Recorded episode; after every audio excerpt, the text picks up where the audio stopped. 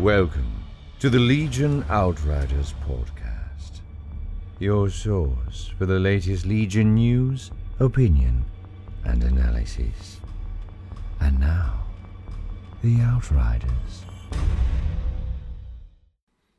How's it going, Outriders? Matt and Dan back here with you today on another fantastic episode of the Legion Outriders. Dan, how you doing? Doing great, sir. Well, fantastic. We've got the second part of the kind of the versus printer showdown. We talked about resin printers last week, and then this week it's the uh, what, what is it? The uh, We're going to talk about the FDM printers FDM. with two very special guests. Oh, and we do have some very special guests. Uh, Keegan and Drake will be joining us from uh, Six Up Industries. Supply. Wait, Six Up supply, Supply. supply. I want to say industries. I don't know. It's, it's maybe it's a satisfactory thing holding, holding over. Everything's industry there. Are you still playing Satisfactory? A bit. A little Yes, bit. Yeah. You've been spending a lot of time on Star Wars Squadrons. haven't Oh, you? yes. So, yeah. So, rolling right into the Star Wars Hey, news. Star Wars news. Hey, gu- guess what released?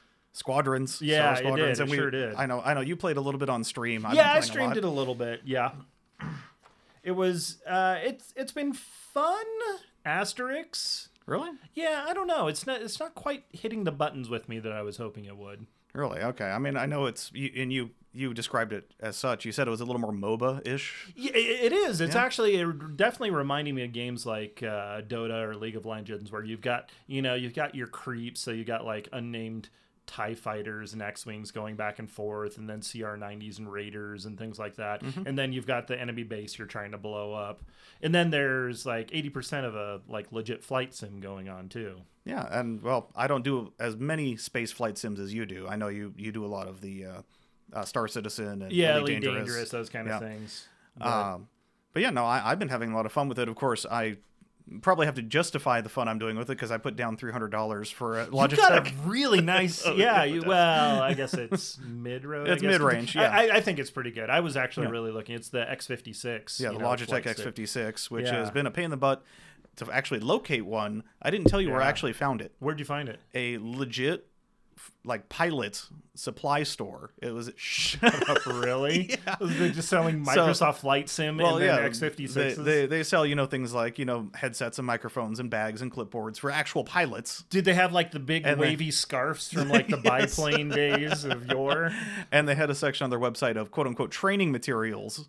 So they sold, you know, Microsoft Flight Simulator, but a lot of control yokes and pedals and everything, and they had it in stock. Wow. Considering how trying to find sticks in stock right now is a pain in the butt. yeah, I never would have thought to do that. But that's fantastic. But it is fun, and uh, it just seems like you really, because it's a very PvP focused uh, game. The campaign is. Uh, I'm actually plugging through that right now, but uh, the, in order to get good enough where I'd feel good about spending time, I don't feel like.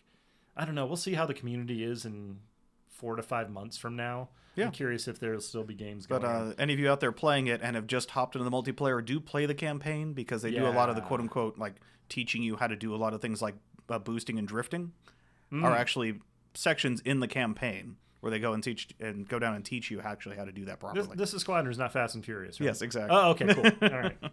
But uh, that that's going on. What else do we have? Uh, well, in in interesting merch, and there hasn't been a lot of merch lately. Uh, but the Well, funniest had, thing uh, I found, some of the the Black Spire Outpost stuff that came out like a month or two ago. But Yeah. not not a lot else. nothing right. lately. The but lately announced uh, Polaroid. You remember Polaroid? Uh, I grew up in the '80s, so Yes. yes, yes, I do. As a matter of fact. Uh, is releasing a Mandalorian themed instant film camera. so a Polaroid. Yeah, so they're literally taking remaking the camera from the '80s. You know, the one with the it spits the spits the photo out the front. yeah, And then people shake it like Even a though- Polaroid picture, even though you're not supposed to. Yes, you're not supposed to shake. Right, right. actually. Yeah, don't don't shake it. Not like a So- salt shaker either. So yeah, so Polaroid is releasing a Mandalorian themed. I guess Mando's going to come in every episode. What? What? Yeah, yes, it's like silver colored, just like the Mandalorian armor. He's a got bounty hunter. Is he like doing proof of life photos for ransom? I don't understand what the Mandalorian has to do with. and and on top of that, the film, which is accompanying it, the branded film, uh, it, the photos, the actual frame of it is going to be Mandalorian themed. So there'll be like little baby Yoda and, and the helmet icons and the Mudhorn icons on the, on the frame of the photo. You can't see my face right now, but it's incredulous. I buy So- stupid stuff. Like that is a defining feature of my life as a Star Wars fan Uh. adult. What is the audience for this? Like, where did their market research hone in? Uh, their market like, research was watching Spaceballs and going merchandising. merchandising. it's like, hey, those are the guys that have one hundred twenty dollars too much. Yes. So yeah, so yours they- available now. It's not on pre-order. It is available now. One hundred and twenty dollars for the basic camera, or they have a kit for like one hundred and eighty, I believe. So Wow, I guess there must be some sort of resurgence in like scrapbooking communities or something. Uh, I mean, uh, just having a yeah. very nice camera in my pocket at all times on my phone isn't good enough. Apparently, I uh, need- well, Star Wars fans our. Hmm. age are trying to re, you know relive our childhoods. they should release. No, they should have a Mandalorian themed ice cream maker that we can then run through Cloud City with. Yes. that would be fantastic. Uh, so, any Uh, actual news? Actual news. So on the uh, kind of the corporate front of things, uh, remember D23, which Yeah. is Disney's kind of I, I hate to call it convention. It's more of like an investor meeting kind of thing, slash they expo slash slash, expo yeah, uh-huh. slash hey this is what we're doing please buy our stock Mm-hmm. um, well the 2021 d23 which was because there was going to be no celebration in 2021 Right. we all thought uh, anything would be released would be released at d23 2021 well that got postponed to september 9th to 11th of 2022 Huh. and the weird thing with that is the next celebration which was going to be august 2022 Yeah. has no, has no announcements on its date changing. So as of right now, no you know conventions or announcements or expos in 2022 or 2021. In 2022, we're literally going to have within weeks of each other uh, celebration Anaheim, and then like literally three weeks later will be D23. So they're either going to have a lot of announcements or they're really going to be spread thin across the two. That'll be interesting. yeah. Uh, I wonder if it's just because, hey, we're gonna just leave all the rooms configured and go put up some different banners or something. Like, like it's just a logistics. Yeah, we'll just make it easy on ourselves this year. uh, I mean, I've still got my tickets to Celebration, so that maybe we'll, I'll just hide in a bathroom until D twenty three rolls around. and they're like, Is it time? wow. Uh, okay. That, that I'm hoping that doesn't signify that they're going to be moving celebration again. Yeah, I hope not because you know that we've already lost a year, and then Yeah. we would have had to wait. Year. Now we're wait two year. years. Yeah. Yeah, it's crazy. Um, LVO update. Oh, is is that still going on? Yeah, 112 days Hey, to LVO. okay, man. I know. And our next episode, we're going to be sub 100, and like I said in Oh, previous episodes, I'm probably going to start panicking. Your blood pressure is Like, just steadily crap. spiking as we Um, go. I did on. pop up uh, um, Tinkercad a bit and tweaked a few more models. I haven't done any real serious work, Oh, but uh, goodness. I, I'm trying to force myself back into it because I still also have uh, 15 Imperial Special Forces, three squads. Uh, on my paint desk too, awaiting their their paint jobs. They've been primed, but I haven't been been doing much work on the on the special forces, the Mm. generic squads. Uh, but yeah, um, other than that, Some no. Legion news. I uh, see. We've I got. mean, I'm not a whole lot going out. I'll be honest with you. The only new article we've gotten since last episode was a build guide for the ATRT. So Uh, you, so the guy goes on top in the Yes. Oh, okay. The legs cool. go on the bottom. I was couldn't be confused. the, the the knee bone's connected to the shin bone, and the oh, you got to sing the little song. Is it, is- is Exactly. it just the lyrics of the song you basically? Yeah, yes. Okay. So yeah, so for anyone confused on how to build. anyone confused on how to build their ATRTs, um, and you know when they when you open up and you find the paper and they're saying for the build guide go to this web address. Well, the build guide is actually there now. Hey, oh wow! Actually, they had the inserts, but it wasn't ready yet. Yes, that's and funny. It actually says the same thing on the staps, and there's no stap build guide yet. So. Whoopsie doodle. and for the next thing, I, I think it went out as a cry of a million voices that were suddenly silenced, or at least one voice. Yes, from the past. So uh, this is going into rumor territory. so Rumors. everyone, everyone, take your uh, sodium intake right now. Um, so grains. a uh, distributor website from Europe uh, posted two potential releases. Now, this isn't a, a website that's leaked anything in the past, at least not in my research. They're just trying Uh, to get famous. Yeah, sure. but apparently, uh, there's a leak that our next two releases, which of course back in what was it, Gen Con? God, what was that last? Yeah. That last, um, virtual- years ago. yeah. yeah. Uh, where Alex Davy said the next, you know, releases after the specialist packs would be Empire, Empire or Rebel, yep. and there'll be four of them, and Mm. supposedly one of them was never requested. Uh, supposedly, two of those items, which is the commanders for those, have been leaked. um, and supposedly Lando. Yay! And I'm hoping they do Donald Glover Lando, but we'll get more into that. um, and I want two different heads. Yes. with many different cape options. oh yes, there better be a whole sprue of yeah. capes oh, for Lando on there. Yeah. but the the the the cry of uh, cry from the cosmos here. Yeah. Supposedly, Agent Kallus Mm. is coming. So yeah, no. When that f- first thing that came out, I screenshotted. it. I sent it over to Josh. oh, Josh. yes, Josh, we miss you. I don't know if he listens anymore. I'm pretty sure he doesn't. but yes, uh, he he, uh, he he responded with um, multiple expletives of yet yet bleep yes. yeah. Well, maybe that'll get him to come back and play. Yeah. Unlikely, but maybe. Yeah. So yeah, but on the Kallus side of things, I'm curious how they're going to mold because that his helmet is kind of the Roman style, but it's very open, so you can still see his entire face in it. Uh, And of course, there got it has to be an unhelmeted with mutton chops. Is it going to come with a flip like Rebel Empire side? You I- think? no, this That- is going to be. I, I get enough crap about that from I, from with Iden. From, Ah, from- yeah, so- fair enough. That's true. Hey, yeah, that's right. you, you've got all the traitors over there. Maybe, maybe it's because you're the bad guys. Are we the baddies? Are you the baddies, Hans? But So, uh, yeah. well, we'll see. I guess if we get any confirmation that here, we'll we'll definitely talk about that. Uh, maybe we can have Josh jump by and talk about you know mutton chops, uh, how they're his favorite facial feature for Agent Kallus and all that. But cool. Uh, that's that's about it. We're gonna jump right into the second segment because it is an extra jumbo sized one. We want to keep the uh, keep that try try to keep that one hour tagline going. But uh, we'll be right back with Drake and Keegan from Six Up Supply.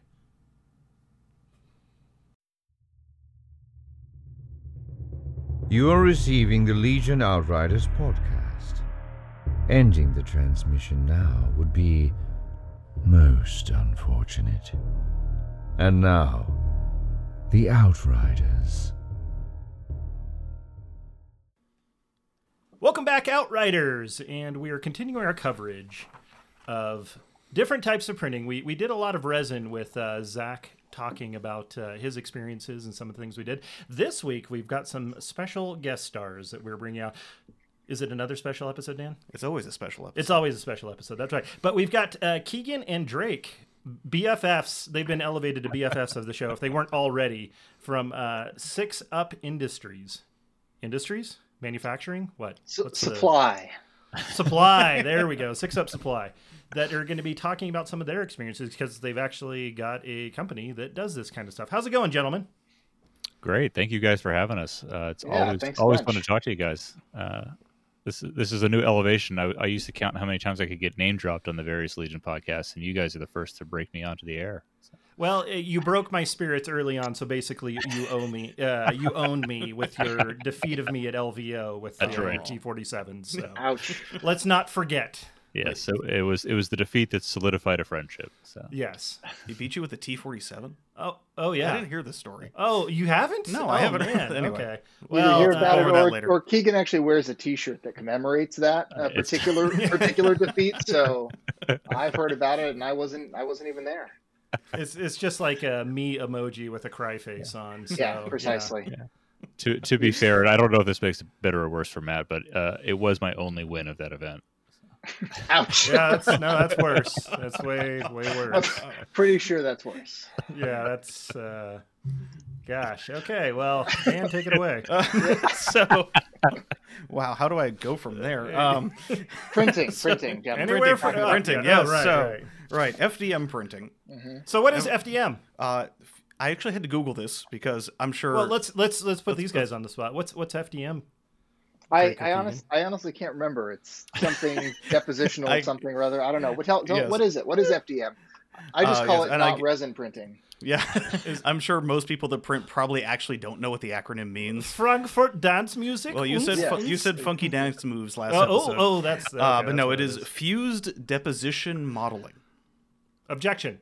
yes. Yeah. So, I know, a very boring name for it, but we'll just call it plastic printing. Oh, okay. yeah, makes yeah, exactly. The smoke, the smoke machine in the garage. Um, Yeah. yeah, no, I, I, I often, I, I think the like industry call is starting to try and call it additive manufacturing to make it seem less hobbyish. Um, you know, Like ham radio. Yeah, ex- yeah, right, exactly.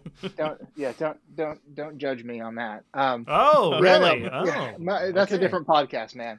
The um, yeah, no, I, uh, I I I call it the one that squirts the plastic. That's how my daughter knows it. Mm, I wouldn't Google that. But anyways, so I'm assuming before you guys got into business that this started out as a hobby. Uh, Keegan, did you come in doing some of the stuff, or are you just like, oh no, I want to put the business side together, and Drake's the expertise man? How how did that relationship form? Yeah, great question. Well, the relationship formed because uh, Drake and his family moved in across the street from us. Um, Oh, but, okay, uh, so a marriage of convenience. It was very, very much that. But uh, yeah, I um, uh, I got into Legion. Legion's the first tabletop war game uh, I've ever played, and I resisted those kind of games because I figured the hobby stuff was just a, a, a nerd vista too far for me. But um, so that Star Wars license will do it for me. So uh, Mhm. I got in. I, I tur found out that uh, as opposed to hating it, I actually really loved uh, the painting part almost the most, uh, and then very quickly turned towards uh, figuring out how to make my own terrain and enjoying that piece. Um, at some point, I got tired of buying uh, all printed terrain at, at obvious markup prices. Mhm. Uh, but uh, and and I bought a very very cheap, very off-brand 3D printer uh, on Amazon. Uh, I think I, I had a total of one marginally successful print off of it, uh, and I realized that this is just not my jam to uh, to get down into the details. But uh, but it was the printer's jam. It was absolutely Uh, yes, it was absolutely that. Oh, oh. yes, so I'm, much. A, I'm a dad, and that left a taste in my mouth. yeah. mm. uh, but yeah, uh, through talk, talking to Drake as we got to know each other, he he was definitely into into this kind of stuff, and I was like, you know what? If you want to start looking at 3D printers, uh, you can just have the one in my garage because it's literally collecting dust. Oh wow. And so uh, he he took a look at that, uh, tr- tinkered with it for. Well, he, he pretended it was a week. I, he probably made up his mind after 30 minutes, uh, and I, offered. I had it. I had it apart and was like, uh, uh, "This is well." Actually, the thing the thing that got me was, uh, and I don't even remember. I think it was an X Y Z something or other, but it sort of it, it had all the flavors of, you know, like a piece of technology where it's clear that no one is supporting it anymore, uh, and even beyond that, there's no commu- there's no community around it, and so like, you know, drivers that hadn't been updated in a long time. Just all kinds of all kinds of badness. Um, and also, I was a I was a novice at that point, so something that had literally no support structure around it was utterly terrifying. That and it, it was not in a good state when it when it came to came to me. So I was like, okay, this I don't I, I think this one's DOA man. But Hmm. Interesting. but uh, you know we um, we convinced each other that it was totally not a waste of money to go in halvesies uh, on something else, and uh, and our our shop's first uh, our shop's first FDM printer uh, was born. So um, that's Hey. uh, that's uh, yeah. I I from from my end I um I mean you know Star Wars fan obviously, um, but uh, I have a I have always had a penchant for uh, you know kind of constantly working and tinkering on something or other and for years and years i'd wanted to learn 3d modeling um, you know and just to sort Oh, of ha- have it um, and, and be able to do stuff with it. And i had sort of very very modest goals for what i wanted to be able to do. Um, but being able to sort of design and then uh, have something come out and like mess with it was um, was a cool opportunity. And I, i'd kind of been talking myself out of getting a printer for for a while. Um, and so I use this as sort of that, and and um, you know, global pandemic gives you a little extra time indoors. Who knew? Gives you we- some I- hobby time, huh? Well, we're in California, so we don't have those wonderful Midwestern winters where where all the great hobbying happens. Mhm. Uh, but uh, pandemic will do it, and yeah, it's um, it's been fantastic. It's uh, we we got that. We got a couple of resin machines. Um, you know, our our little farm has grown, and uh, yeah, we're now we're we're man, we're we're finishing up a a couple of uh, couple of big orders that that uh, have really stretched us, but uh, I, it feels like we're it feels a little like we're real, which is kind of crazy. Oh, that's good. So business is good. You guys are because I was a little concerned. Like this isn't always the like you mentioned. We're in uh, the middle of a fresh pandemic, uh, and if you don't have fresh, store bought is fine. But starting a business maybe not the best time, but uh, because I mean I I know my amount of games has dropped way down, but people are prepping their tables still, getting terrain made, all that kind of stuff. I mean, we don't know any different. Um, you know, I think you know, um, I'm. It would be great if if there was even more business when we came on the outside of it. But I think you know, Oh, Keegan sure. and I, we, we both approach this. Um, you know, I, I don't think I'm speaking out of school and saying that. Um, you know, we both have day jobs. Obviously, we're not uh, we're we're not eating off of off of what we can produce out of our uh, our print farm. Um, so the you ability, print top ramen? yeah, no, but I was recently looking at a Bandai issued plastic cup of noodle model uh, for for totally for totally unrelated reasons. I Um, heard something about that. no, the um, no. So we're you know we we have been able to sort of um, get ourselves over the hump in terms of learning, which is um, slow and maddening and and can be expensive depending upon the choices you make. Uh-huh. Um, I think we we've made half of them bad and half of them good, um, and uh, no, so so it's good, and and business is, seems to be accelerating for us. But you know, we did start from zero, so it's the old fastest growing company uh, line, right? right. Well, that's awesome. Uh, how is it? So, getting back to the main thing, we talked uh, before we started recording here, and you guys are mentioning that you're doing a lot of like hybrid work with resin and FDM. But what is it that FDM brings to the table? Like when it's like, okay, we're gonna do this in plastic rather than resin. What what are those opportunities? What are the strengths and weaknesses? Um, well, it's the strengths and weaknesses, really. Um, uh, sorry, a little plastics joke there for you. Um, the, uh, Ah, oh, okay. I was like, hmm. yeah, uh, sorry. Um, yeah, no, that was either condescending or incredibly witty. Yeah, no, Yeah. I assure you it was neither. Um, the uh, yeah, so I mean, it really one of the things that I didn't expect to learn in in playing with FDM printers and and and and having the resin machines as well for comparison was how much of successful printing, especially going from either models you're downloading or models you're starting to do yourself, um, through a final print that has to have some mechanical properties to it. Um, how much of that is really about uh, learning the materials and learning like manufacturing realities? One of the one of the things that's you know sort of a tyranny of these FDM printers is that you can you can edit everything, even if you're just in kind of the prosumer modes for most of the software that you use to do this stuff. Um, you know, types of infill and types of shell thicknesses and all these other things that you can and eventually should uh, mess with seem pretty daunting. And if you and if you do the wrong one, uh, a good a good model can turn out not that great. And if you do the really wrong one, a good model can turn out like a pile of spaghetti, and often does. Um, Mm. And so I think I think that's um, you know I'd say learning about how the different materials work is a big part of it. But simply put, you know, stuff that's really quite large. Um, you know, we, we put it in an FDM printer. You know, big pieces of terrain, things where um, really uh, exceptionally fine details matter a little bit less, either because they'll be covered by um, you know by paint, or because the scale of the piece is just such that it, it'll be you know sort of fully appreciated, even though you may see a little bit of layering.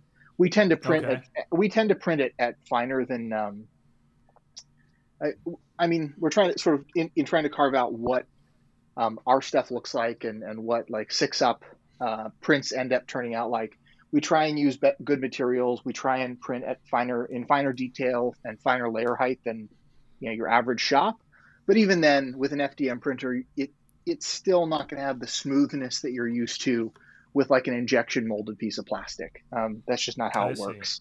So you Yeah, can you can treat them and, and smooth them out, but um, they're yeah, they're going to come off the machine say, with that layers. reminds me of an uh, the one the first episode we did on printing Mhm. was uh, Josh was talking about you know using like filler spray and sanding Mhm. down and all that kind of stuff. Is that still the order of the day?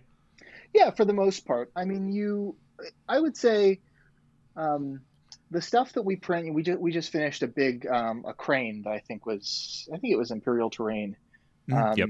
and uh, it, beautiful, beautiful model. Um, but yeah, even in even in fine detail, you're you're gonna see layering on an FDM printer. You're gonna see some. Um, you know, there are people who sort of turn the dial up all the way to 11, use the tiniest, tiniest, uh, um, you know, nozzles and print at very, very, very short layer heights. Um, and as long as your machine is sufficiently calibrated and sufficiently tight and isolated from vibrations when you're printing at, at, at those fine details, you can get How's very great looking. Oh yeah, well, it's not the, it's not the earthquakes so much as the fires and, and temperature is a Yeah. factor too. So, um, yeah, no, I, I would say in in practicality, yeah, you're you're if you're if you're printing in any practical way, you're going to see some layers on FDM. Well, one thing, just kind of following on that, Drake Mhm. has done a, a ton of t- tuning into it, so that while we, we may not be at the turned it up to eleven with the tiniest nozzles, uh, when we get pieces that are um, fully commissioned terrain pieces, as a uh, where where I'm doing post production hobbying on them, I've been uh, I've been able to get pretty much the smooth effect that I want simply through just some extra priming instead of needing to go all the way to the filler primer and sanding methodology. Oh, really? Yeah, which is Yeah, there- so you, you can still see some some little bits of it, but it's uh, it's it's much better than most uh, prints I'd get off of Etsy or something like that, and then have to go through the rigmarole of of uh, sanding and priming uh, with that stuff. oh, that's that's that's a big compliment. Yeah, it's not it's not layers, it's greebling, gentlemen. Um, exactly. yeah no the uh i would say the other thing that i would like the other big thing like re, uh, resin versus fdm is um, in general i think if you do a resin print the right way um, with like a the right amount of infill um, and uh, the right mechanical properties in general a resin print is going to be very glass like and if you drop it it will shatter um, Mm, there there are tough resins and things like that um, that are fantastic. Although I tend to feel like those end up, they just feel like a regular resin print that isn't dry all the way, that hasn't sort of firmed up. Um, I, I feel some of those also tend to take on fingerprints in kind of a strange way that you don't expect. Um, oh, wow. uh, they can, uh, Mhm. and again, it depends on how you finish them. So I feel like if a if a versus a, a, a well done FDM print, if you drop it, it may crack or like a piece may come off of it.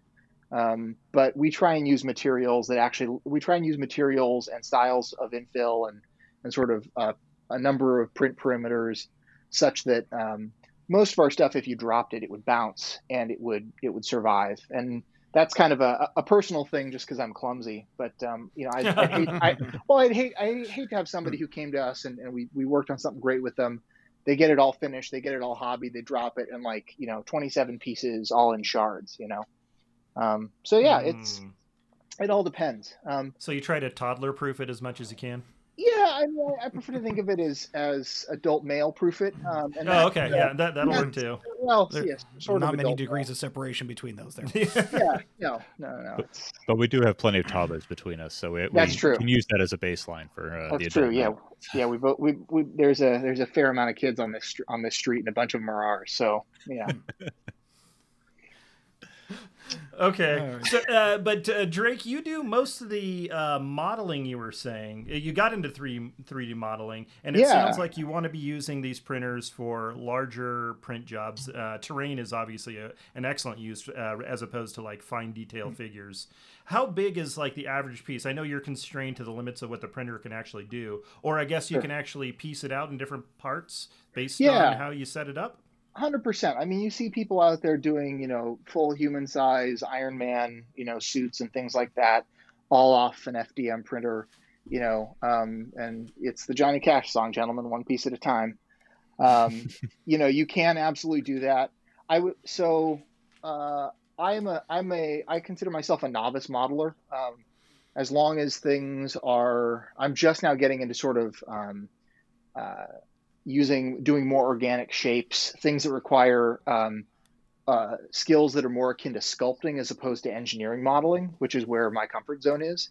Um, Hmm. But you can do a lot with you know the skills you have. It's just you know you're doing a picture and you you know brushes or you know a knife, you're gonna you can still make a picture with it. So um, yeah, I, I I do most of that stuff, and then I would definitely sort of call myself our manufacturing engineer. Um, that's just the part of this that that you know gets Well, me it's your excited. company. You can come up with whatever, whatever Whatever. title you want. yeah, I you know, uh, fu- functionally speaking, I mean, Ke- Keegan's our Keegan's the um, uh, CEO and head of and, and global head of marketing, and um, I, I, handle the, I handle the world uh, famous. Yeah, yeah, exactly, and I I handle uh, the behind the scenes magic. So all right, so Keegan, Um, you're there for the looks. Got it. yeah, yeah, yeah. pretty much. Yeah. Uh, but yeah, I know we've gotten a little into some technicals, but let, let's take a step back, guys. New person wants to get into 3D printing. Mhm. Where do you start? Where, what do you look for? I mean, Um, what are the bigger How brands? quickly is the industry Yeah. changing Oh, too? geez, like uh, generations of printers. I'm, I'm, you know, I'm, I wouldn't consider myself an expert on sort of printer generations, but I, I would say it seems, it seems to me that um, if you, if you get a machine that is well supported, um, that has a good community of people using it, and that's kind of from one of, let's call it two or three brands uh, that have carved out their space, then if you get this year's machine, you're not going to be sorry next year. Um, it doesn't feel like they're advancing with quite that speed. Uh, the software is getting better faster, but that's all stuff that you can update. Um, Mm-hmm. you know, I I think the you know the, sort of the the entry level Creality machines, or um, you know, we have Prusa we have Prusa in our shop, um, are are good to great, and they'll certainly take you all of. It's kind of like getting your first DSL DSLR camera. Like a real good photographer can win a Pulitzer Prize with with that starter camera, um, or you know, or you can move up to the the real pro model later. Um, And I and I think that that's kind of where, like, say, a, the Prusa machine in our shop is. Um, we're trying to make it sing. We're trying to do really amazing things with it. No, uh, it doesn't have multiple extruders, or you know, we're not doing. Um, although we do we do multi-material printing in our shop uh, through use of another piece of equipment, but um, you know, it doesn't. You know, we're not going to be printing like, you know, metal that's then going to be sintered into something else. But um, you can do a lot with it. Um, and I think this year's this year's printers, you know, I would say just go for it. The other thing, like any good hobby, is I would figure out what you think it's going to cost to start out, and then save twice that much money. That way, you're not like hating yourself every time you have to buy another another spool of, of filament because you screwed something up, uh, you know, 600 times, which is what it will take. Yeah. And Drake, I- we I- uh, we we went back and forth a little bit on Prusa versus a Creality or Ender. Can you talk to a little bit of the main key points that led us to land on a Prusa? Yeah, I mean a couple of things. I um I have a um, a cousin Is who Prusa the brand? Just, just yeah yeah sorry so Okay. Prusa is the brand they're made uh, they're made in the Czech Republic um, the the um, run by a guy named Joe Prusa who puts his face on literally everything you receive from them. Um, it um, I mean th- that guy is is a good marketer I got to tell you um, but he so they're they're kind of all in with uh, open source uh, open source equipment. Um, uh, Creality I think is to some degree as well. They're very similar machines. Um, they wouldn't like me saying that but frankly they are you know they, they Mhm. both have they both have figured out good ways to make the machines nice and stiff which is what you want. Um, they both have you know i would say similar levels of accuracy. They both have um, you know for for the, the average person who's going to be printing things they have similar capability. Um, there there is a trend in the in the industry right now to be obsessed with something that's called a core xy machine which basically just means that like it should be more stable for and easier to use in some ways but i will say not in ways that you're going to be impacted by in your first three years of owning a machine anyway so it's really just a bunch of nerds like trying to one up each other um, What? but- What? yeah exactly That exactly doesn't yeah happen. yeah Come th- on. that doesn't sound right at all um, yeah so i would say so uh, prusa is the is um, uh, I, I ended up sort of saying hey let's do one of these couple of reasons. One i looked into it. They seem to have a really active user community. You know when i when i looked into like forums and and whatever like their guides were very well written. They had Hmm. built you know pages on their site for hey here's a guide for doing this. There was there was a guide for almost everything. It was clear there was a lot of things you needed to know but you know it was kind of like they, they had they had done a real job of thinking about how to onboard people to this hobby in fact i would say in some ways that was the real feature um, the build experience because we bought our printer uh, disassembled excuse me um, the build experience was probably one of the best build experiences I've had in you know I'd say even in the last ten years. Um, it was it was difficult, It, uh, but it was incredibly clear. Everything was there. Everything was well labeled. They even send Hmm. you a bag of gummy bears so that your blood sugar doesn't get low. And in the instructions, they tell, they tell you how many bears That's- to eat. Check gummy bears. Mm, At the yeah, put- exactly. They well they ship Okay. them they ship them with the thing and say, okay, you get three bears because this was you know that's how hard this last step was and this is how long we think it should have taken you. And so they Wow, try to- really okay. I Yeah, didn't get that so, on my you know- machines. But Yeah, we'll talk about my exactly. Creality machines in a moment. like I like I said, there's a there's a certain amount of branding that goes into this too, right? But um, but yeah, so no, build it- difficulty on a level from IKEA to Lego. um, I, I don't really understand the the, the, the spread there, but Me either. I'm just trying to. I'm grasping at straws here, guys. Come on, No. help me relate it. it is a, yeah, it is a um, it Uh, is it's a, maybe like building a PC. I, I, I'm an adv- Oh, it'll yeah, a little harder. I would say Yeah. yeah. it's an eight and eight. If you're somebody who's never, if you've built a PC, for instance, if you're that if you're that guy, um, you can do this. There's Oh, okay. there there will be a little bit more sort of mechanical thought involved than there is in putting your PC together, but the electronic work will be easier, right? It's it's it's you know blue wire onto these two pins and you know just kind of because you essentially are you're assembling a little computer plus a robot essentially um, that doesn't move. Uh, or hopefully it. Well, it does not, move, not but not anywhere on off the bench. yeah. Um, Oh, so not a full so- droid. Okay. No, yeah, no. exactly. So so yeah so it's um i so- and the, ultimately the, the thing that the thing that broke it for us was i have a cousin who's who's like an actual pro maker. He runs a he runs all the maker spaces for um uh, for a, a very big uh, uh, government contractor. And he said yeah you know we've got a little bit of everything here but we've got you know 27 prusas and uh, you know they're just great. So that's what did it for us and and we haven't been sorry. Yeah, Cool. So, like I mentioned earlier, I picked up uh, my first machine was a Creality. My second one was also Creality too. But Mhm. I'm in about my second year of doing personal printing. Um, and yeah, the, I have to agree the Creality setup is very similar. Creality is a Chinese company, Mhm. and they do have a lot of communities online and a lot of YouTube videos too. You can just put the model number of your printer in and and say how to how to do X, Y, and Z, and you'll usually find a YouTube video about that. Oh, really? Yeah. So I mean, it's it's pretty well 100%. supported out there. Um, yeah, they're mean- they're very similar, I think, in terms of that. And if and if I were to buy a first printer, honestly, if we you know second, third, fourth, fifth, probably those. Um, until you step up, up into printers that are costing, you know, let's say five five thousand plus dollars, um, you can do a lot with those machines. And oftentimes, the most efficient thing to do is you're expanding past your capacity is just get a second machine, um, even a smaller one, because you you because of how FDM printing works, you get a lot more um, printer space and speed if you're printing two things at once versus you have one bed that can handle one job at a time. Exactly. So, um, Hmm. Yeah. but yeah, So I, I, I think the um, the other thing I really I, does your does your Creality machine do uh, auto bed leveling? Does it have the the you know sort of magnetic All right. proximity sensor and, and So set itself for- up every time? for uh, clarity, my first machine I bought was an Ender 3 Pro, which in my research, most people recommended the Ender 3 as your Yep. entry level first printer to buy if you're doing this on the hobby level. How long ago was that? Uh, this was, God, a year and a half ago. Oh, wow. So in the ancient times. Yeah. in the times Before before, the. COVID. yes.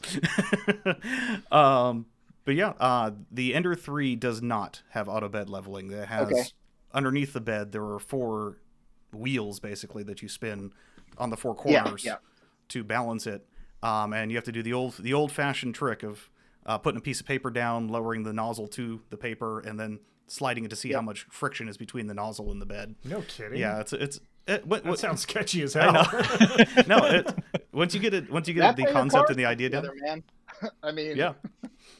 Uh, I mean, there are aftermarket things you can buy. I mean, the the Ender Three. If you're a hobbyist, uh, I have to vouch for the Ender Three. It's a great uh, starter machine because there's so many modifications, add-ons, Mm-hmm. tweaks, and and things you even just print on the printer itself to add and, and build the machine out. That's that's what you've been Yeah. using to make all the uh, fufura for the Star Tours table, right? Yes. All the little statuettes and so luggage Oh, cool. carts and whatnot. Nice. Yeah. So yeah, so I mean, for for terrain purposes, it's great for even for scatter terrain, smaller barrels and boxes and whatnot. That's great.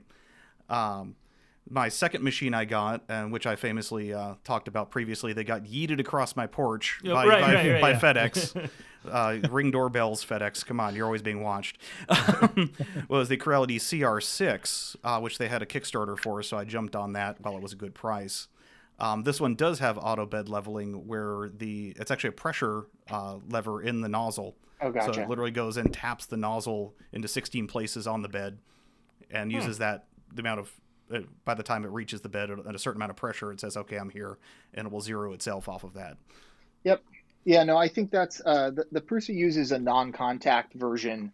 Um, I think the other thing I, I would say if there's a if there's a comparative or if there's a feature I like about uh, the Prusa, it's um, the non-contact bed leveling. Although I will say you certainly could do just as good of a job if you really spent the time, you know, with the thumb wheel version.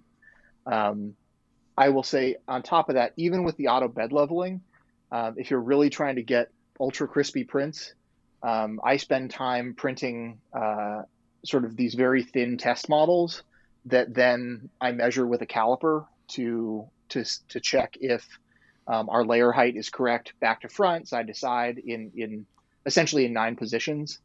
Um, and then even though even with the with the auto bed leveling, um, you know, over time things get off a little bit. You know, the the facility's warmer, the facility's cooler. Um, and so I would say every couple of weeks, I'm I'll, I'll print another quick, um, you know, test level, and then, um, you know, just sort of adjust it. You adjust it in software, so it, you know, it says you know back, front, left, right, um, and so you sort of relatively do it and um, get things real flat. The other thing that uh, I really like, totally changed my 3D printing experience, uh, was um, printing with a, uh spring steel bed that has like a kind of a wrinkle coated um, powder coat on it. Uh, Prusa, Prusa lets you choose that as a default now, and prints release instantly. Um, there is no prying, there is no twisting, there is no glue, there's no, uh, you know, I mean, and, I, I'm talking about for basic materials like like you know, um, PET or uh, or PLA or anything. Um, but uh, any anything up up past PET G, you just sort of print it, you pull the sheet off, you you sort of twist the sheet a little bit, and the print flies off, and the sheet is clean and ready to print again. I mean, if you want, you can hit it with a little bit of rubbing alcohol, but um, it's it's unbelievably quick and clean. Um, and th- that is that that was a real game changer for me. And for terrain stuff, it's totally fine to have that texture on you know on the on the bottom. Essentially, it's it's a very fine texture, but it's um it is visible. Yeah, but it'll be on the bottom, so it's not Yeah, visible not at when all. it's on the table. But for all for all the uh, non 3D printing familiar people out there, It's like Uh, putting Pam on a cooking sheet. actually, you- with 3D printing, you want the obvious. You want it to stick to your bed. You Damn. don't All to- you don't Invert that. Yeah. Uh, so the bed, of course, want is the. come off. Oh, well, you want it to come off at a cooking. certain at a certain point. Okay. but the When the bed, of course, is the flat plate at the bottom of the printer where the printer is builds the model off of. And there's a couple different styles of beds out there.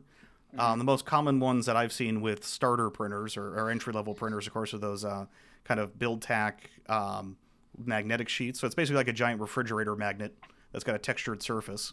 Mhm. And once your print is done, you're able to lift them because it's the the plate below it is just magnetic, so it sticks to it. Lift it off, kind of peel the magnetic off the bottom of the model. I've recently, I mentioned earlier, I upgraded my uh, two printers to uh, glass plates, which are have been a world of difference in getting that bed level. Yep. Yep. Really? I mean, Okay. well, I mean, glass is incredibly flat, and you Yeah. know that's, um, you know, you, you kind of don't think about how flat or unflat like other things that seem flat to your eye are, but um, there there is a real difference. Um, Oh, yeah. You know, I was watching YouTube videos recently of this uh, this Japanese woodworker. Um, don't judge me for this story. This Japanese woodworker who's doing amazing work, and I go, how is he possibly doing this? And then I cut- it cuts to a, a shot later, and he's literally sanding everything with sandpaper that's attached to a giant sheet of glass in his workshop. And I'm like, oh, okay. You have to be that guy. That's Other, you other, that you can't make things that look this nice unless you're doing that. Great. got got to cheat for it, but Yeah. yeah. Uh, So- you guys were talking about uh, a lot about the communities and things like that, and definitely, Mm-hmm. uh, I think Legion itself has benefited from just when it came into the market with this kind of surge in technology and hobbyists and things like that. Key, you, you were talking a little bit like you've got working relationships with some of the other shops that do either 3D modeling or terrain or things like that. How have you found working and kind of moving around those communities? Yeah, it's uh, I I think you hit the nail on the head. Legion had a great timing to come out because there's this there was this surge. We uh, some some of the big names, of course, with Imperial Terrain uh, for the terrain. You got Skull for, Skull Forge for a lot of the custom models, uh, mm-hmm. and a, uh, a, number of the others. That that have done some great work in both modeling and and printing stuff. Um, we've I, I met uh, uh, Dave from Imperial Terrain at that first LVO. Had great conversations with him, and as we were starting to get into this, I reached out to him. I was like, "Hey, I I, I want to. We're looking at doing co- commission terrain where we print it and do full hobbies on it. Uh, I and I wanted to make sure I want to see what he was comfortable with around." Um, uh, the right way to do that. Use his terrain and then build something on it to build a story and, and, and the real detailed looks into it.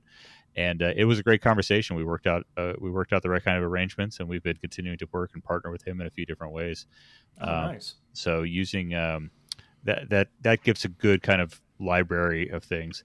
Uh, also, with with the large community of modelers and creators uh, for various things, uh, if someone has bought a STL and is just looking to get it printed, uh, we we can function as a high quality print shop and just get something out uh, that that works for oh. either if you want to yeah. hobby it yourself or if nice. or if you want us to take a pass at it. So, uh, so as we get closer to LVO hopefully that it's coming up this 2021 and i'm panicking because i'm running out of time to print my new table. Oh you can outsource i can outsource that to you guys.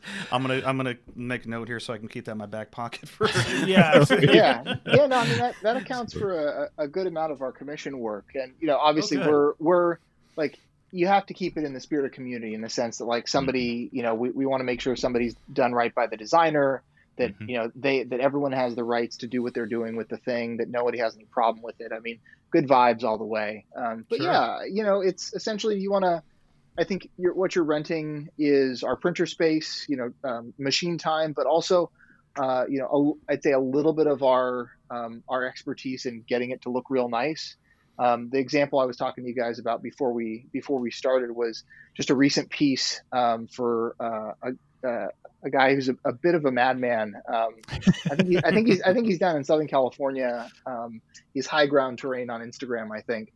Um, but he, you know, he he had these sort of like um, I think they were Dave's. They were uh, Kessel sort of pumps, and you know he sort of sent them to me and was like, "Hey, do whatever you want. You know, do whatever you want with them." And I was like, "Okay." I'd set him up for the FDM machine.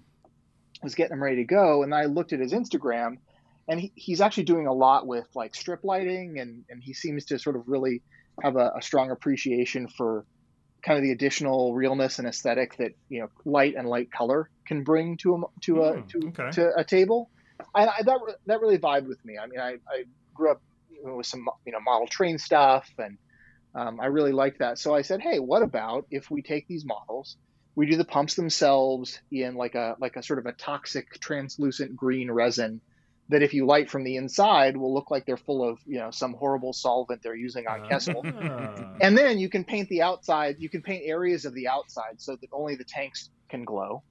And then they uh, uh, they also had this fantastic. One of them had this fantastic long hose. Um, it was probably ten inches long, maybe, and it had these sort of big S bends in it, and then it like it swept up vertically to connect to the the top level of one of these pumps no way you i mean you could have done it on resin but it would have been a, a, just a pain in the butt and it would have taken five separate pieces and you know all kinds of stuff. So um, I, I, I, adjusted the model slightly so that I, I could slice that off. Because it was meant uh, it was meant to be printed as one big piece. I sliced it off. I made an interlocking piece on both models so that once the two sides were printed they could just press together and they would stay. I mean you could glue them but they would stay and then I printed the hose on the FDM machine because the mechanical properties of the the materials we use would work way better for a hose because that would have been very brittle in resin. And then the main pumps were resin, so they had like crazy good detail. I'm super excited for when he finishes hobbying those up because I think they're going to look really neat with uh, with the lights inside them. Dude, that sounds awesome. Yeah. Yeah, but yeah, bringing that together and saying like, okay, that's where that's where I've been really astounded by how much sort of learning about materials properties um, you know, are is is a part of 3D printing and designing. Like, how is this going to work when you finally get the thing in your hands and have it sort of, you know, when it's when it's squeezed out of plastic, basically. Nice. So you talked about uh, prepping your mo- or prepping the models for print. Uh, we talked a little bit about slicing last episode, and the Mhm. principles are pretty much the same on FDM for resin. Uh, Yeah, But what, yeah. what what slicing software do you guys use? Because I, I use Cura at home myself. Yeah, uh, so I use um, uh, so Prusa has a flavor of slicer that they use. Um, again, it's it's open source, but they what they do is um, in addition to making uh, almost everything orange, which is their um, their corporate color, they also Ah. load load in materials profiles. They um, and so I use that for slicing FDM. Um, it's you know it's got the same set of again it's kind of like Coke or Pepsi in the sense that it's more or less the same. It kind of drinks the same. The exact way you do things is Wait, a little hold on, wait, Yeah. hold on. what? You've been sniffing those resin Yeah. fumes. Sorry. Yeah, n- no, neither neither of you guys are, are from Atlanta, right? You're allowed to say Coke and Pepsi are the same literally everywhere else in the country. Um, yeah, so yeah, so it's Anyway, so yeah, so we, we use we use Prusa Slicer. I use Prusa Slicer, but I will say um, probably half the time I'm taking a model into Fusion. I'm taking an STL into Fusion. I'm editing and re-exporting it to try and sort of make something a little bit better or tighter um, or more printable. Um, and as you, as you, if you get into 3D printing, you'll understand what a model that looks printable and a model that doesn't look printable uh, uh, looks like.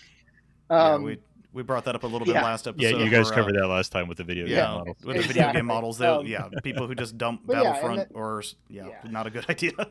yeah, then I'll I'll dump it back out of Fusion and slice it up and and then um, the nice thing is if you don't do any modeling at all, the slicing programs also often have a lot of um, kind of tools for like cutting a model in half uh, or or doing some very basic editing to to the model so that um, so that you can kind of get what you want out of it. The, I'd say the big difference in slicing between resin and FDM is you just have to conceive of how it's going to be built the resin machines in general um, are i mean I, actually i don't know of any that aren't like this uh, the, the build plate the thing that the surface uh, sort of dips down into the resin and then lifts up and you're so you're building a model that essentially will be like hanging from the ceiling of the machine uh, as it's building. And so you have to think about uh, like tensional forces and if you can support it in a hanging sense. And then it's exactly the opposite with an fdm machine. You're laying things down flat and so you have to support sort of bulbous things from underneath as opposed to um, how you do them in resin. So it's it's just a sort of the So exact a- same hobby, but flipping it on on its head. A, a stalactite versus a Yes. stalagmite kind of thing. Okay. Precisely it. You can make keep it for the similar common man. shapes. yeah, You can make yeah, exa- exactly. Nothing like SAT words for the common Uh, man. What- Yeah. what- yeah. One- And, uh, one other note on the uh, on the community aspect, I think a great example of like the community and pushing ourselves uh, is what the work we did with you guys uh, coming up with the for the quarterly reward turn counter. Man, you're jumping Oh, right yeah. ahead to the next Yes. segment. That's fantastic. Yeah. So wait, wait, yeah, that's right. We did. We contacted show. you guys.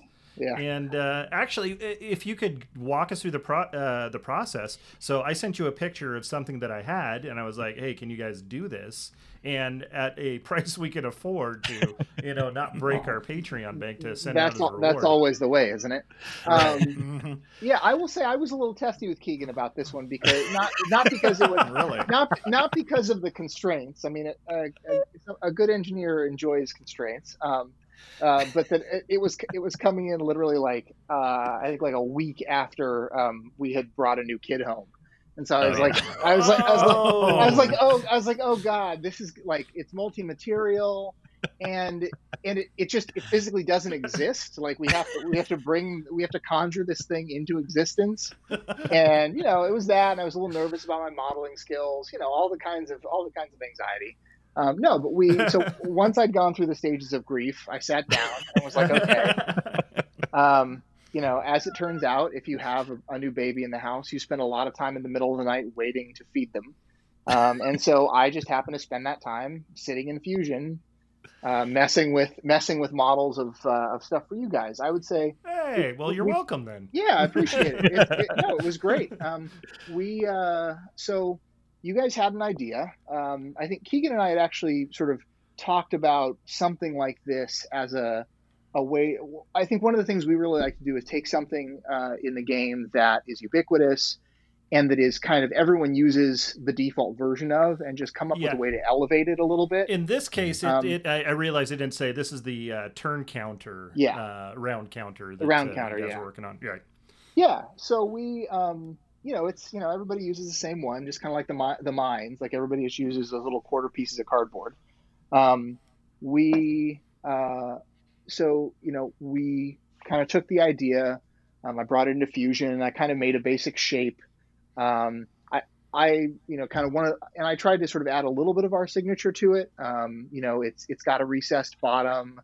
Um, it has kind of a it has kind of a, a signature chamfer for us around the outside edge. So it's got a little bit of a, I think, a, an angle that makes it kind of feel nice in the hand.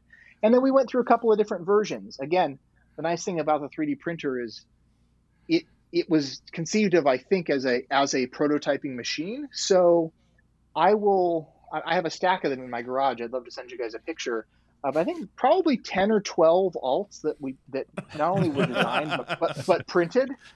Um, and again, it's a Uh. combination of not just trying to get it to be the right size and feel right, but also work and have the right thicknesses.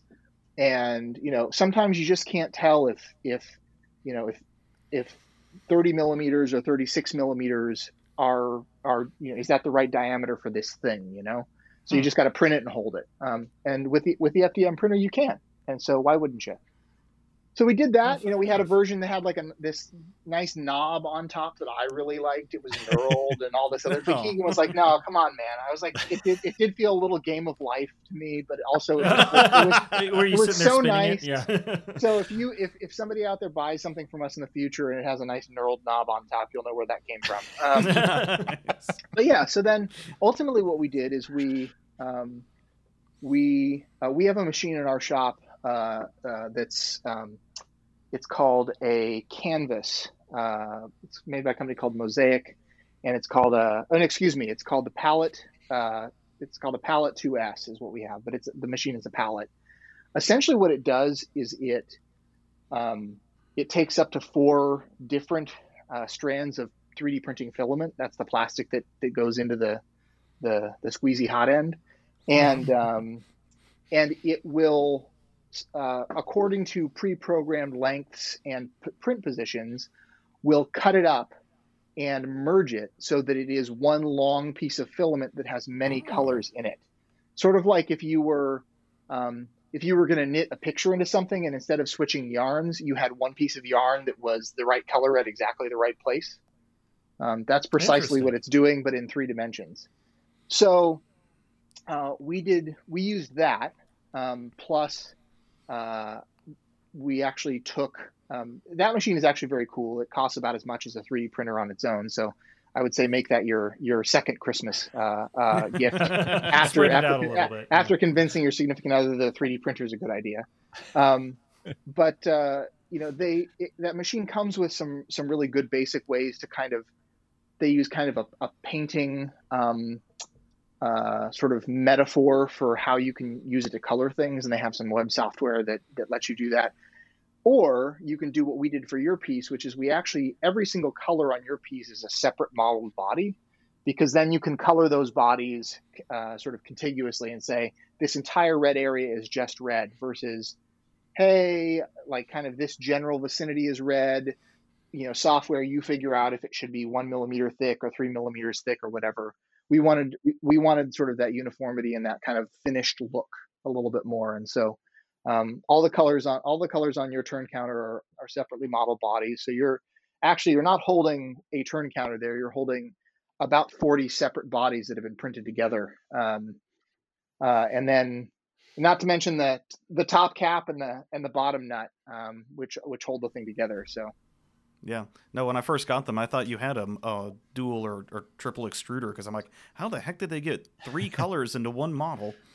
yeah we can But you yeah. can you can do you can we um we routinely do uh do it, it's for color printing i actually i really like it too because it um, it does add a step Um, but if you if you cross the bridge and you can do a, even a little bit of modeling, it's not terrible. And uh, it also makes it uh, possible for me to like make toys that look more like toys for my daughter. Um, you know, like, Nice. hey, this has four colors in it. That's a normal thing. This airplane looks like an airplane. That's how you- Toys for not- children? not a That's how you convince the Yeah, wife to put the money towards You it. can do Yeah. anything with these things, right? We'll save money. Yeah, Toys for children and toys for adults. Exactly. Well, guys, the the round counters turned out fantastic, and I absolutely love them. I can't wait. We're going to be sending them out. I think we're going to start sending them out this week. So, Yeah. Awesome. uh, this is uh, well your last chance if you want to get on the Patreon, get one of these round counters. Uh, they'll be coming out here real soon. But gentlemen, man, uh, this has been fantastic. Thank you so much for taking the time to sit down and talk to us about this stuff. Uh, Kiki, you want to hit us with your socials? Where can people find Six Up? Yeah, we're uh, well, of course, sixupsupply.com uh, is our storefront, uh, and uh, I think we're coming on Etsy too now. Is that Drake? Yeah, yeah. I, Yep, I, I, I got I got some stuff to do, but yeah, we'll uh, we're, we're, we're, we're gonna have Showing a, up there. match, a, a matching Etsy Soon. store. Just just Yeah. search six up on Etsy, and, and we'll start to come up. And then um, same deal on Instagram. That's kind of where we're active on socials, I'd say.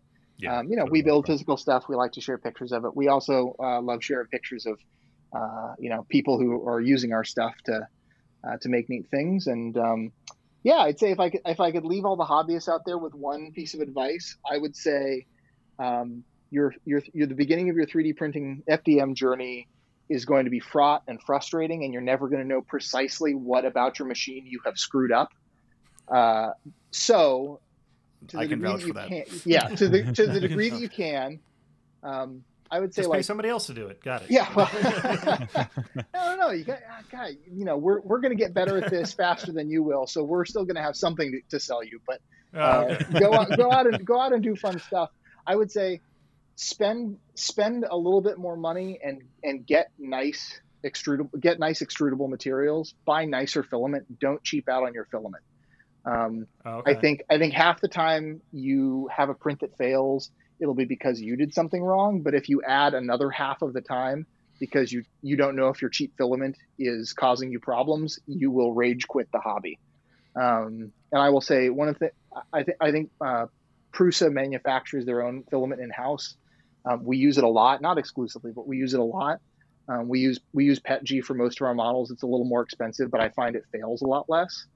Um, and so ultimately, net it's less expensive, which is how you can justify spending the money on Sure. on nicer materials. But um, yeah, if, if you're having to diagnose your your uh, I don't know what what what rating this podcast is, but if you're having to diagnose your filament, uh, it, it it's gonna it's gonna madden you. So just buy some decent stuff, and then you know that'll be settled because there will be plenty of other variables for you to obsess over.